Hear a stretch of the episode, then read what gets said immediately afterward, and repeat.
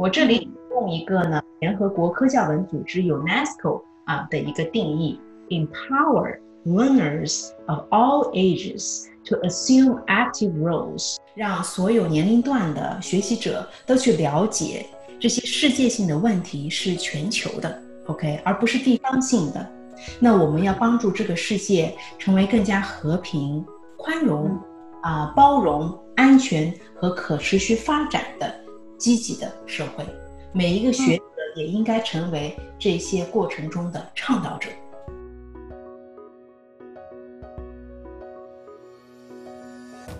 你让我看到说，哎，在日常生活当中，对一个两三岁的小孩子，其实也能把这个概念镶嵌到他的对他的教育里面。对于世界公民的这个意识，呃，比较早的在他的生命里去种下这颗种子。其实学什么知识都好，因为知识是学不完的。我们都是其实终身成长者。那既然知识学不完，我们为什么要学这么多知识？如果你不具备这种批判性思维和这种创新的能力，那学这么多知识的目的又在哪里呢？我们希望培养的孩子是不仅可以有所成，而且可以去。呃，为这个世界变得更好而有所为，是不是这些主流的是适合我们的？大家好，欢迎来到 The Next Parenting，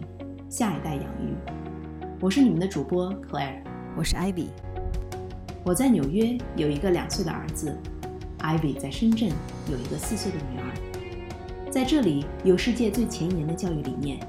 也有最创新的教育实验与探索。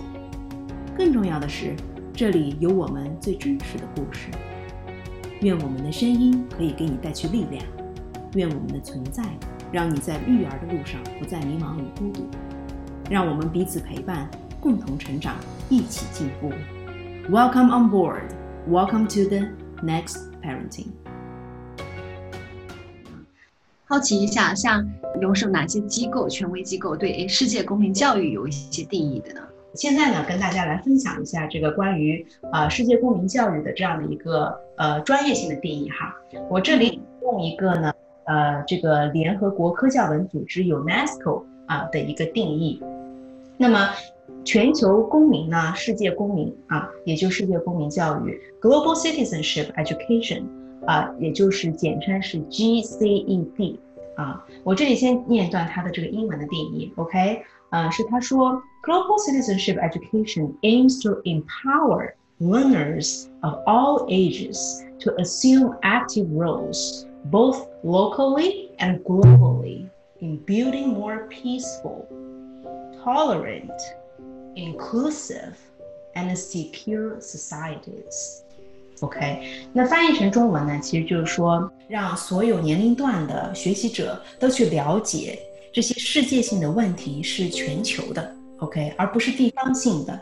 那我们要帮助这个世界成为更加和平、宽容、啊包容、安全和可持续发展的积极的社会。每一个学者也应该成为这些过程中的倡导者。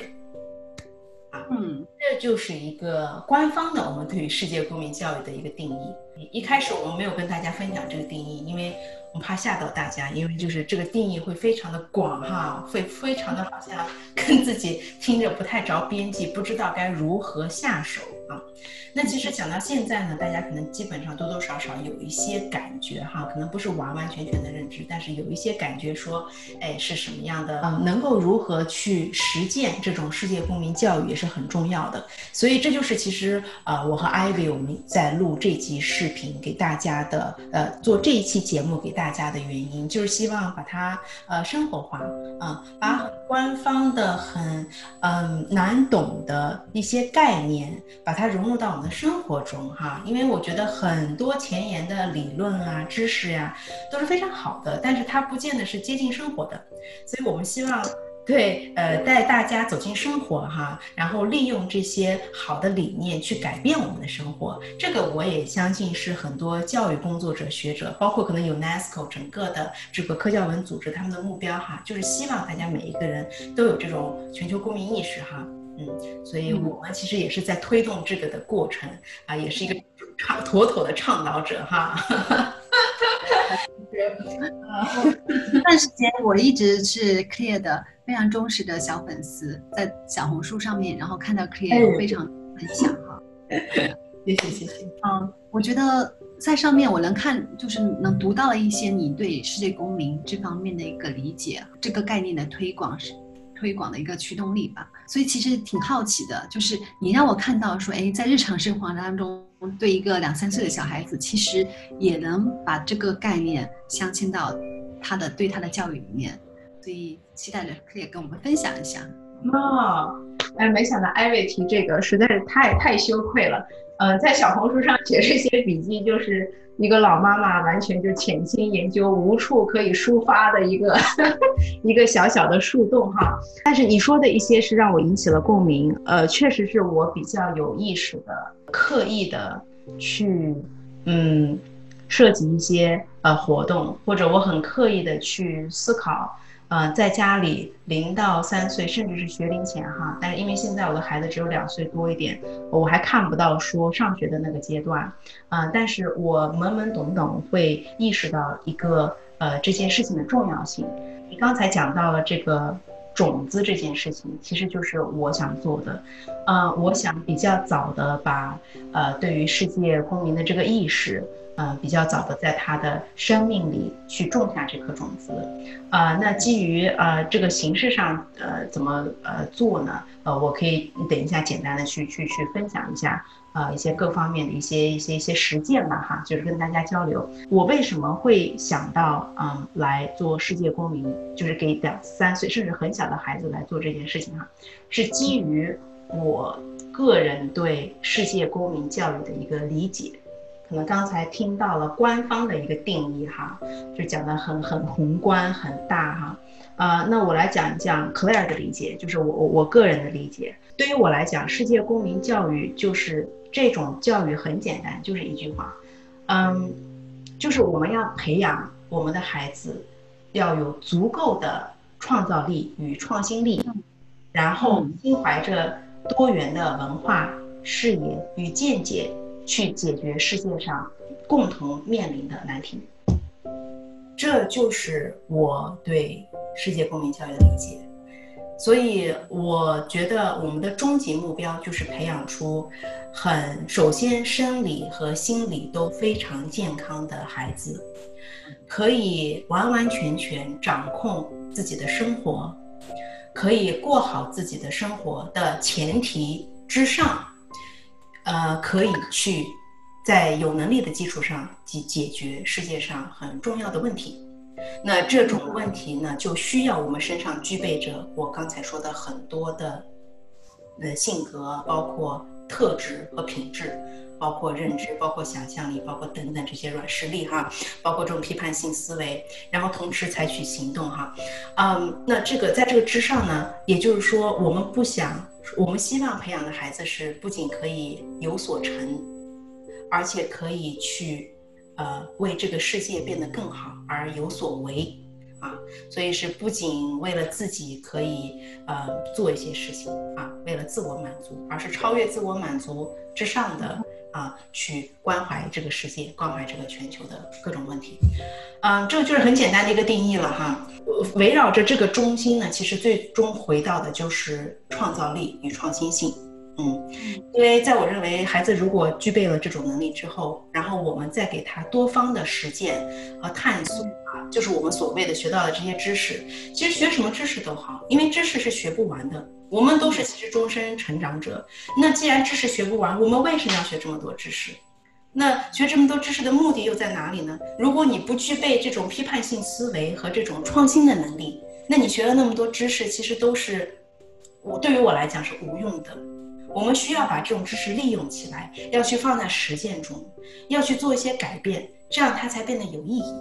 好，嗯，所以呢，其实我呢就是在家里的设置啊，包括给孩子的。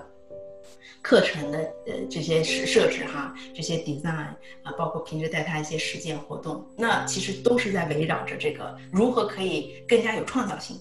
如何可以让他有足够大的想象空间。所以就是你刚才讲的，给他允许，就是我不会设限啊，我不给他设限，我让他足够去体验各种形式、各种生态，那包括。育儿的这个过程中有很多既定的印象哈，这个我们可以单独再聊一期。比如说门市的教育啊，是不是我们都应该做门市的启蒙啊？包括说其他各个学派的啊，那是不是这些主流的是适合我们的？比如说孩子早教会想到英语启蒙啊，然后这些绘本呀，这些也是比较比较啊，就是比较可能单一的哈。我会觉得说，嗯，对于我们家长有一些什么建议哈，就是从。孩子比较小的时候，可以在家里做的哈。我觉得有有几个方面啊，因为我也不是专家哈，只不过是我走在了比较前面，然后我也认识到这个呃，因为我们都是具备有身上这个亚洲文化的这种根源哈，然后同时又学到了西方文化很多先进的东西，那我觉得是应该做一个这种结合。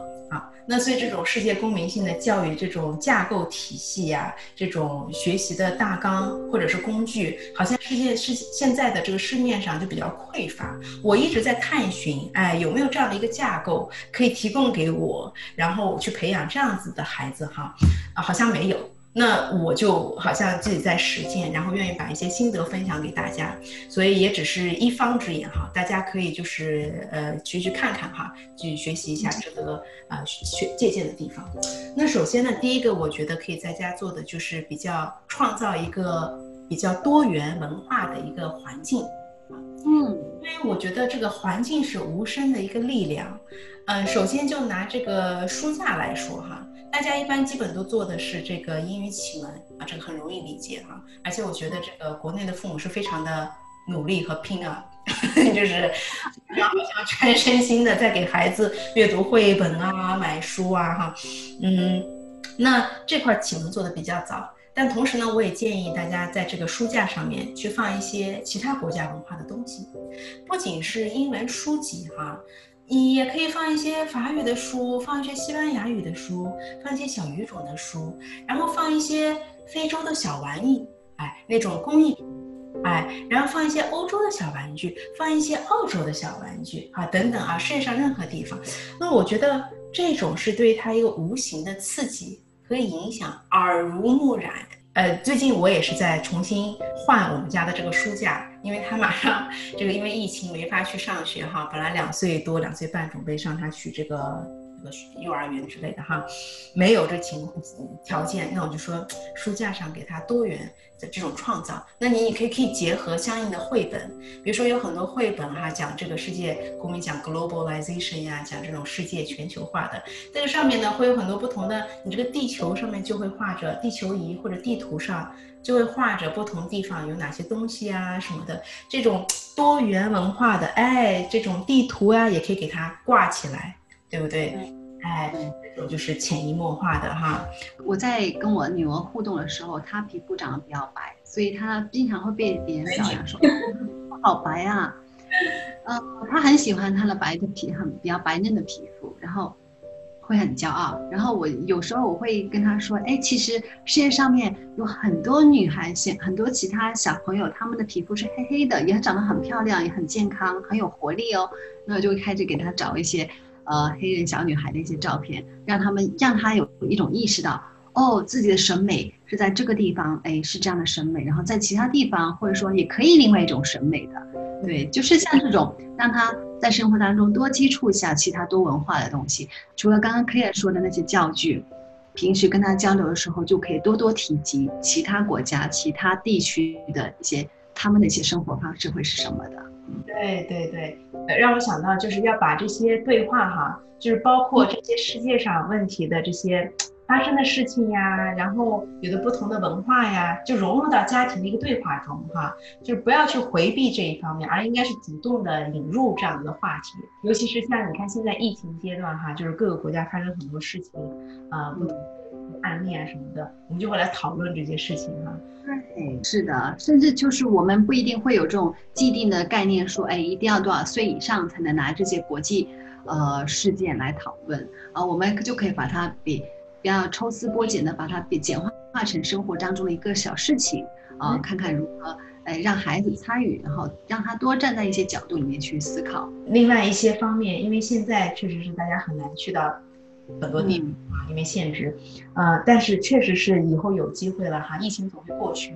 啊，我们那个快乐的世界都会回来哈，美丽的世界。我想念它真的很久了。那当这个世界回来之后呢，我们带孩子真的要去多走走看看啊，这个是书本上永远学不到的东西。我们只有去到那里，才能感受到那里的文化、那里的美，啊，那里真实的样子啊。我觉得真实就是很重要，也是我们俩非常在乎的事情。你只有亲眼看见了，你才知道是什么样子的。看的就是我会一直传递声音。你们在美国看到的。呃，亚裔啊，就是 American 呃 Chinese 是跟中国人是完全不一样的，也不能说完全不一样哈。但是说这种呃文化，我们这里的亚裔不能代表着所有的中国文化和体现中国的美啊。所以我一直都跟他们讲说，Welcome to China，Welcome to China，就是你一定要来看见，你才能真正感受到 What is China 啊，What is about Chinese。我们其实到国外的时候，多多少少都有感觉是自己是个 ambassador，使者的这种。样子哈，这种作用，我们代表是一个中国人。其实我觉得这个不一定是在一个呃，在那个环境下面就才要充当那个角色。在我们的国土里面，我们其实每天也是在带，也是在在履行着或做着实践着我们的很多传统文化的一些习俗的东西。其实可以让孩子说，对我们传统文化多点好奇，然后如何去做自己一个传统文化的或中国的一个小使者。啊，这样一个小小小的种子播下去的话，我觉得可能会带给孩子更多的这种好奇心，或者说这种上进，或者说这种求知欲。呃，我觉得你讲到非常重要的一点，这个是民族的认同感，就是如何对于自身的那种肯定和自信，哈，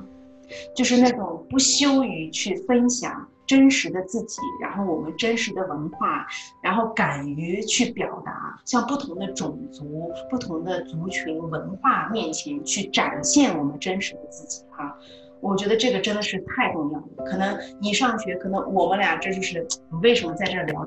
题的原因。我们都像一个使者一样，我们上学的时候都不屑于、不羞于去分享，说我就是来自中国的，我来自于中国的哪一个地方啊？我们不不不羞于说说呃怎么样讲我们的故事哈？我们一直是想要去讲好我们的故事。然后让大家去更多的了解啊中国的文化。那其实很多家长就说啊，那你们因为是走出国际，好像才有这种机会哈，好像又引入了一个精英教育的一个一个一个一个一个一个区区间里面哈。其实也不是这样子的。就像艾薇刚才分享的，我们带着孩子，哪怕走出自己的省市，对不对？来到另外一个省市，我们继续可以分享家乡的美，家乡的生活。因为不是所有人都了解你的家乡，对不对？哪怕是在国内，大家也对一二线。城市也对二三线城市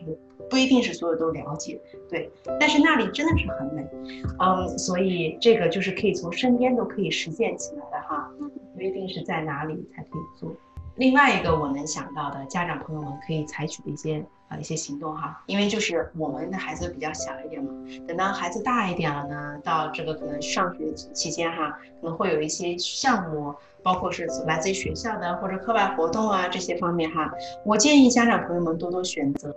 呃，能够让孩子接触到多文化的一些活动，开放性的一些活动，多培养孩子创造力和动手能力这一块儿啊的这个活动和实践的项目当中去。啊，嗯，呢，课外活动会非常的多，啊，可选择的也非常多，尤其是市面上，呃，我们之前听过我们呃节目的朋友也知道哈，我们有一期会讲到说，这家长朋友如何在这个广泛 这个营销的这个这这个这个范围之内去选择自己合适的一些一些东西哈，啊，那在这个过程中就是主要。就是我刚刚讲的，多去选择这种开放式的啊、包容性的这种活动和项目啊，是可能比较比较有益的哈。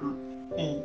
啊，还有一点可能就是家长朋友们可以做一些小的项目制哈。这个项目呢，是我们说的是一种很比较呃既热门又很有实践性很强的这样子的一个理念，就是 project based learning，就 PBL。啊，那 PBL 呢，就是我们从身边的小的事情着手，把它都当成一个小小的项目去做啊。从如何准备这件事情，去设计它的解决方案，到最后一个什么样的效果，然后去执行。其实刚才艾薇分享到的，就是说我们可以走到其他的地方去呀，分享这些事情呀，从身边着手啊。我们也可以就是通过我们的观察，设计一些小的项目呀，然后让孩子去思考，对，然后呢就会有这种这种反思哈。啊，我觉得带给孩子也是一种批判性思维的一个训练。其实现在说很多的呃，像瑞吉欧这些他们的育儿理念，其实也是非常推崇哈三到呃五六岁之间的话就混龄，做很多种 PBL 项目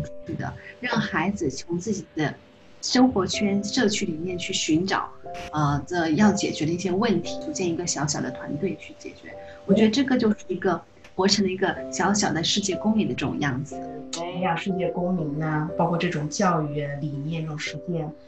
它肯定是不只只发生在课堂，也不发不只只发生在家里。所以呢，我们家长要做的很多，但也离不开我们所有的教育工作者呃的。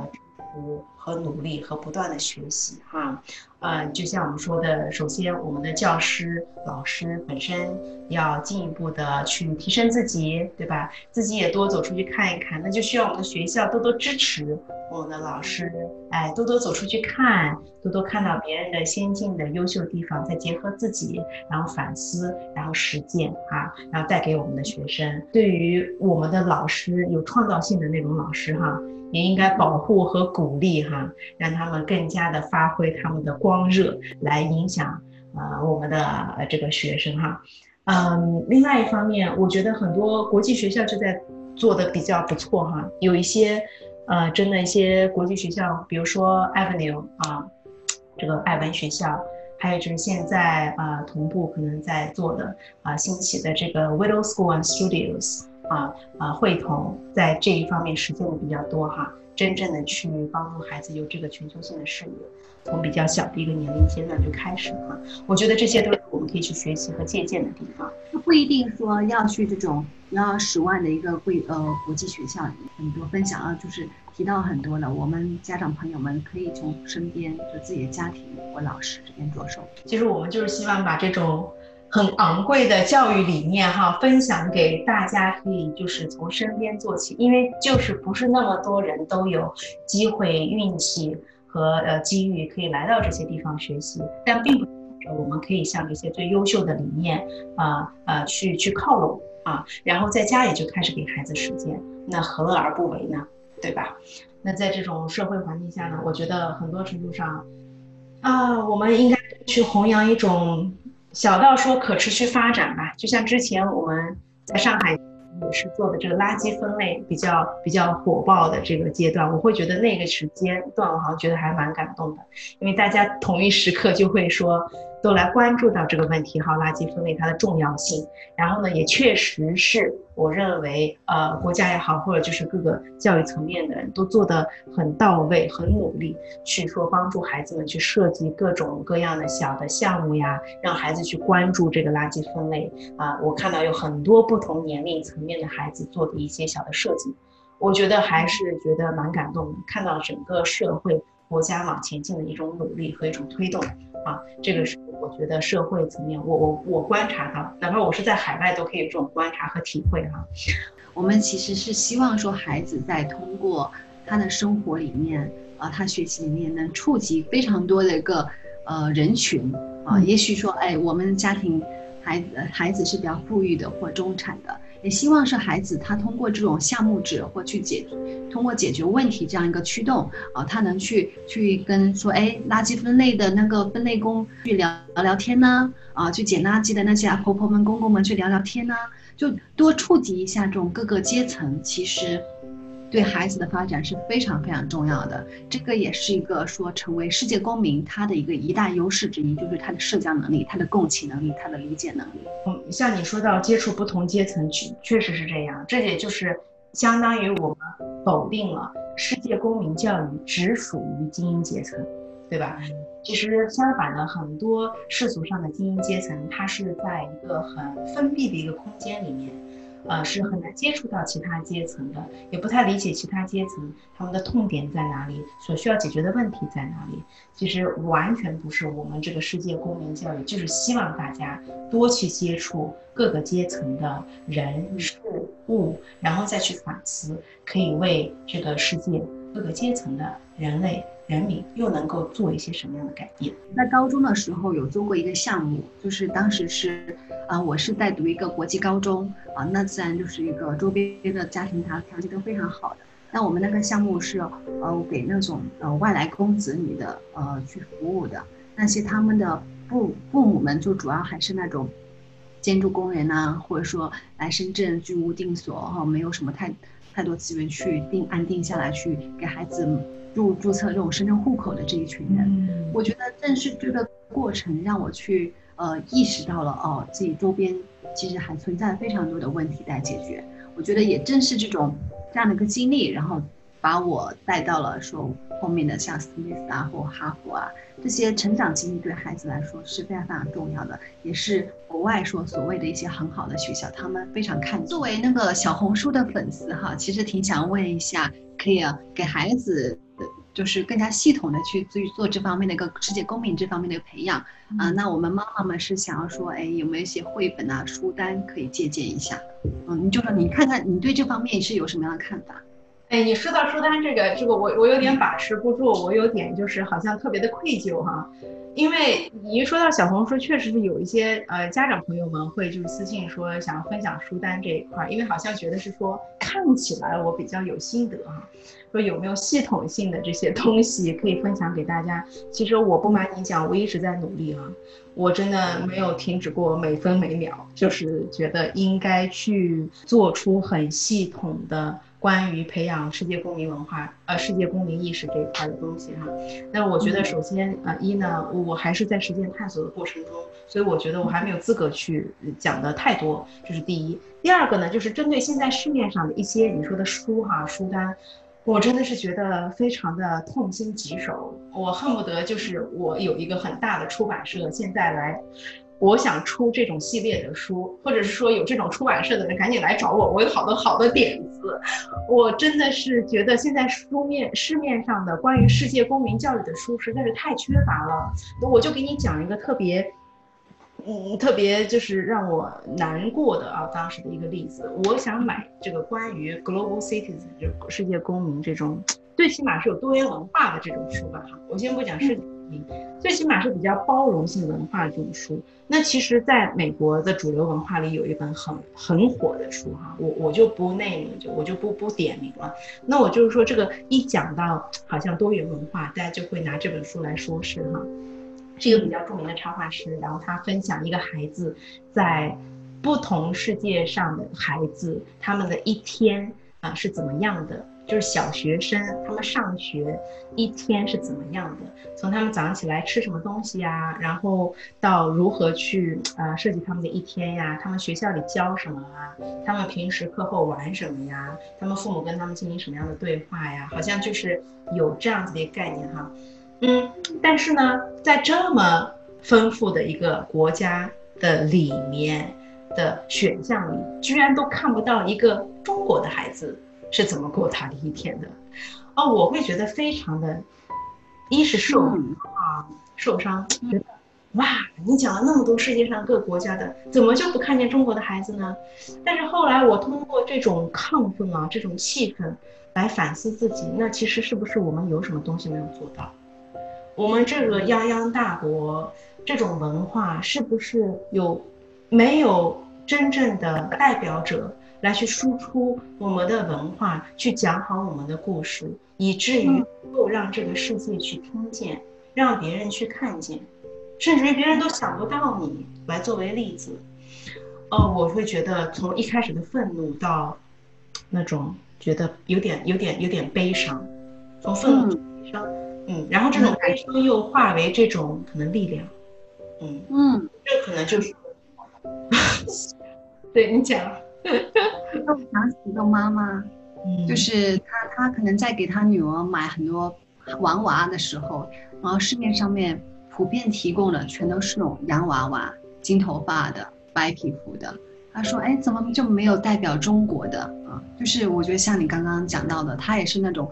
感觉是挺悲伤的。后面她就奋起自己想去解决这个问题，然后自己做一个这种中国有特色的中国娃娃。哎呀，就是这这种感受很很，尤其是可能在海外，这种感受更加强烈一点，因为你就觉得孩子就生活在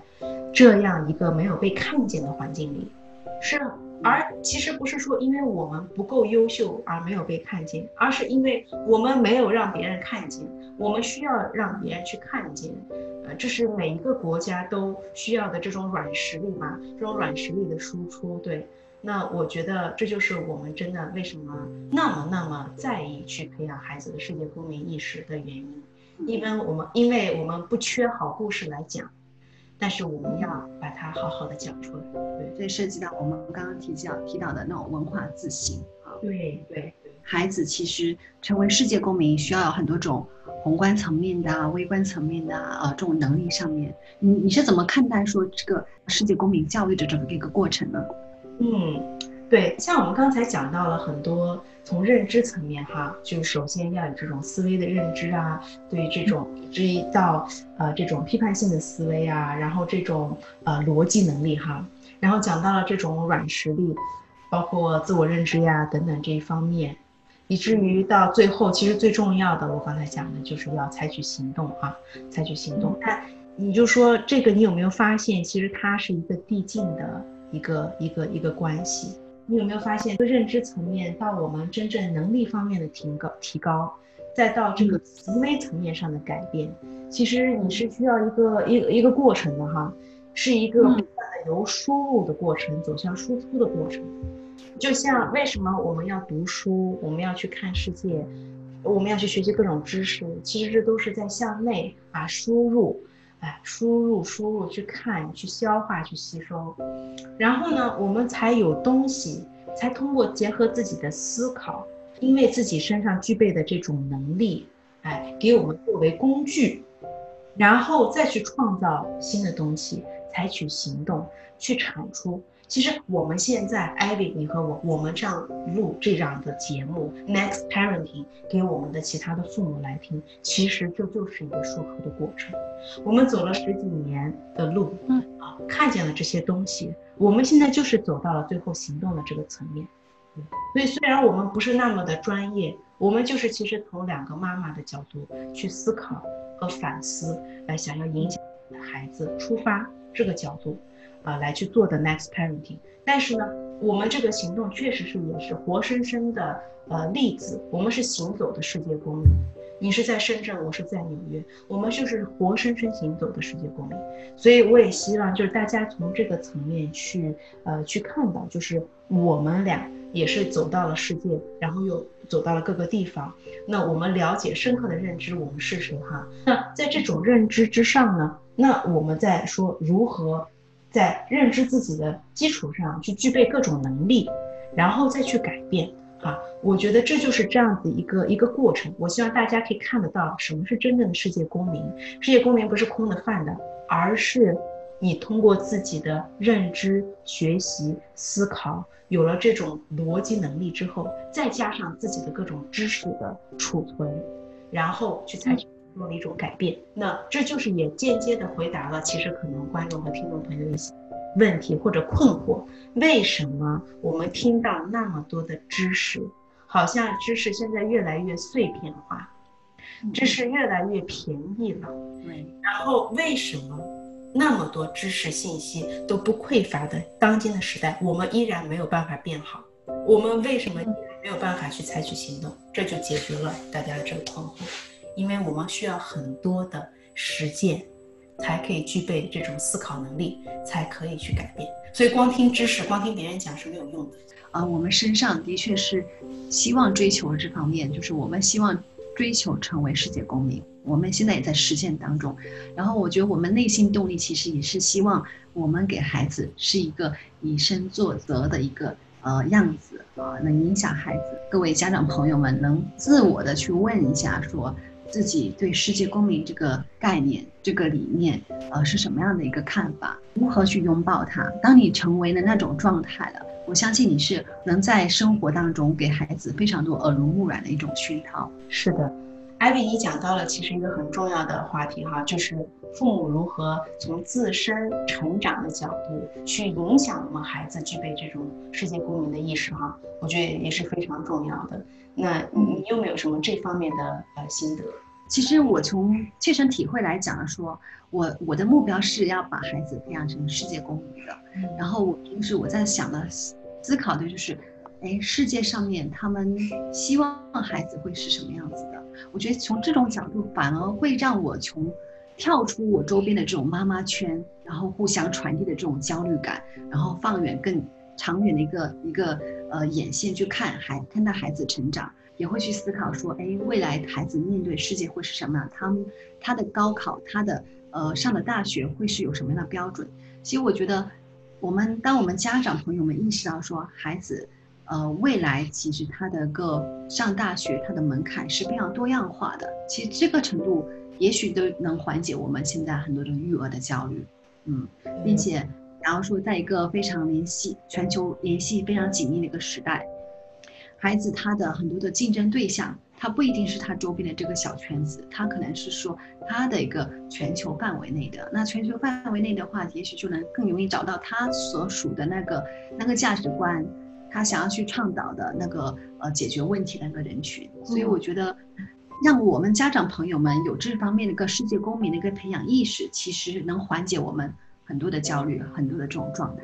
我觉得就是说，对家长朋友们是非常非常重要的。那那其实我们是平时是怎么去培养这方面的自自己这方面的意识呢？当然，我们刚刚也提到了非常多哈，就让我们自己呃多关注一下呃国际化的一些视野，然后多和孩子一起成长。当我们和孩子去接触不同的阶级的人群、不同的种族人群，其实对我们看待很多事情，或者说如何培养孩子，有了很多那种解放的一种那一种帮助吧，更能探索出自己的一种育儿之道，自己。想要去让帮助孩子成为什么样的人？哇，我觉得你说的这个是太多太多，就是父母现在需要听到的声音。如何解决他们现在的育儿焦虑？跳出自己的那个妈妈圈，哈，是很局限的这种这种声音。那就是一个眼光放长远，对不对？就像你说的，未来孩子所属于的那个世界是如何评判他们的？我们现在是看不见的，虽然说是看不见，但是我们其实都是知道大概是往哪个方向走的，对不对？就是其实是以孩子培养他的能力为主，就是着重在培养。其实我们刚才讲的这些。各方面的软实力以及他的思维思考能力方面为主哈，就是学孩子的具体的成绩怎么样呀，学什么呀，要多专呀，或者那完全根据他的一些兴趣哈，然后呢多方位的去去培养他各种能力是最重要的，而不是说当下的某一个某一次的成绩，现在今年这一学期 这一个月这一次考试怎么样怎么样的哈，对，放长远，对。嗯，对，刚刚提到的说，虽然一个功利的想法，就是就是我们去西方和北美很多的高校接触下来，大家学校里面非非常非常重视公民意识这样子，这是他们一个选择学生的一个黄金标准之一啊。虽然这这样的角度思考是比较功利的，但是其实也是间接的告诉家长朋友们，这个是个被全世界公认的一个。黄金标准，我们如何培养孩子这种标准？没错，其实你讲到了一个很重要的一个一一个问题，可能家长朋友都会问：我的孩子如何进，就是常青藤的学校啊，对吧？如何去上藤校？很多家长都有这种欲望哈，嗯，但是其实我们就想说，那他的根本其实，如果你真想让孩子去到那里的话，那首先就是基本上他培养他的世界公民意识。要让他心里不只有他自己，而是要解决世界上大的问题哈。这个意识是最根本的哈，就是除了你在刷成绩的之上，这个是最重要的事情哈。嗯，那可能还有很多家长朋友说，那如果没有办法出门的话，出国或者是怎么样，带着孩子去有这些视野，或者说父母自己觉得我自己的国际视野也不够呀，我怎么跟孩子讨论这些国际话题呀，对不对？那我觉得其实又回到我们刚才讲的那三个层面：认知层面、能力层面和行动层面。其实这个可大可小，对不对？那我们如何从自身的一个成长或者影响，去让孩子意识到这种世界公民的意识啊，这种能力上面的提高？那我觉得家长朋友也是有很多可以做的。我觉得有一句话可以参考，就是我们在孩子的面前，在家里面的这种氛围的渲染面前。一定要言必行，行必果，就是我们要告诉孩子我做什么事情。小到说，妈妈要做一件，比如说，哎，明天要去干一件什么事情，你说了就一定要去干，干了就要干出结果。很很，我很大的心得啊，在这一块儿，因为呢，就是说孩子会很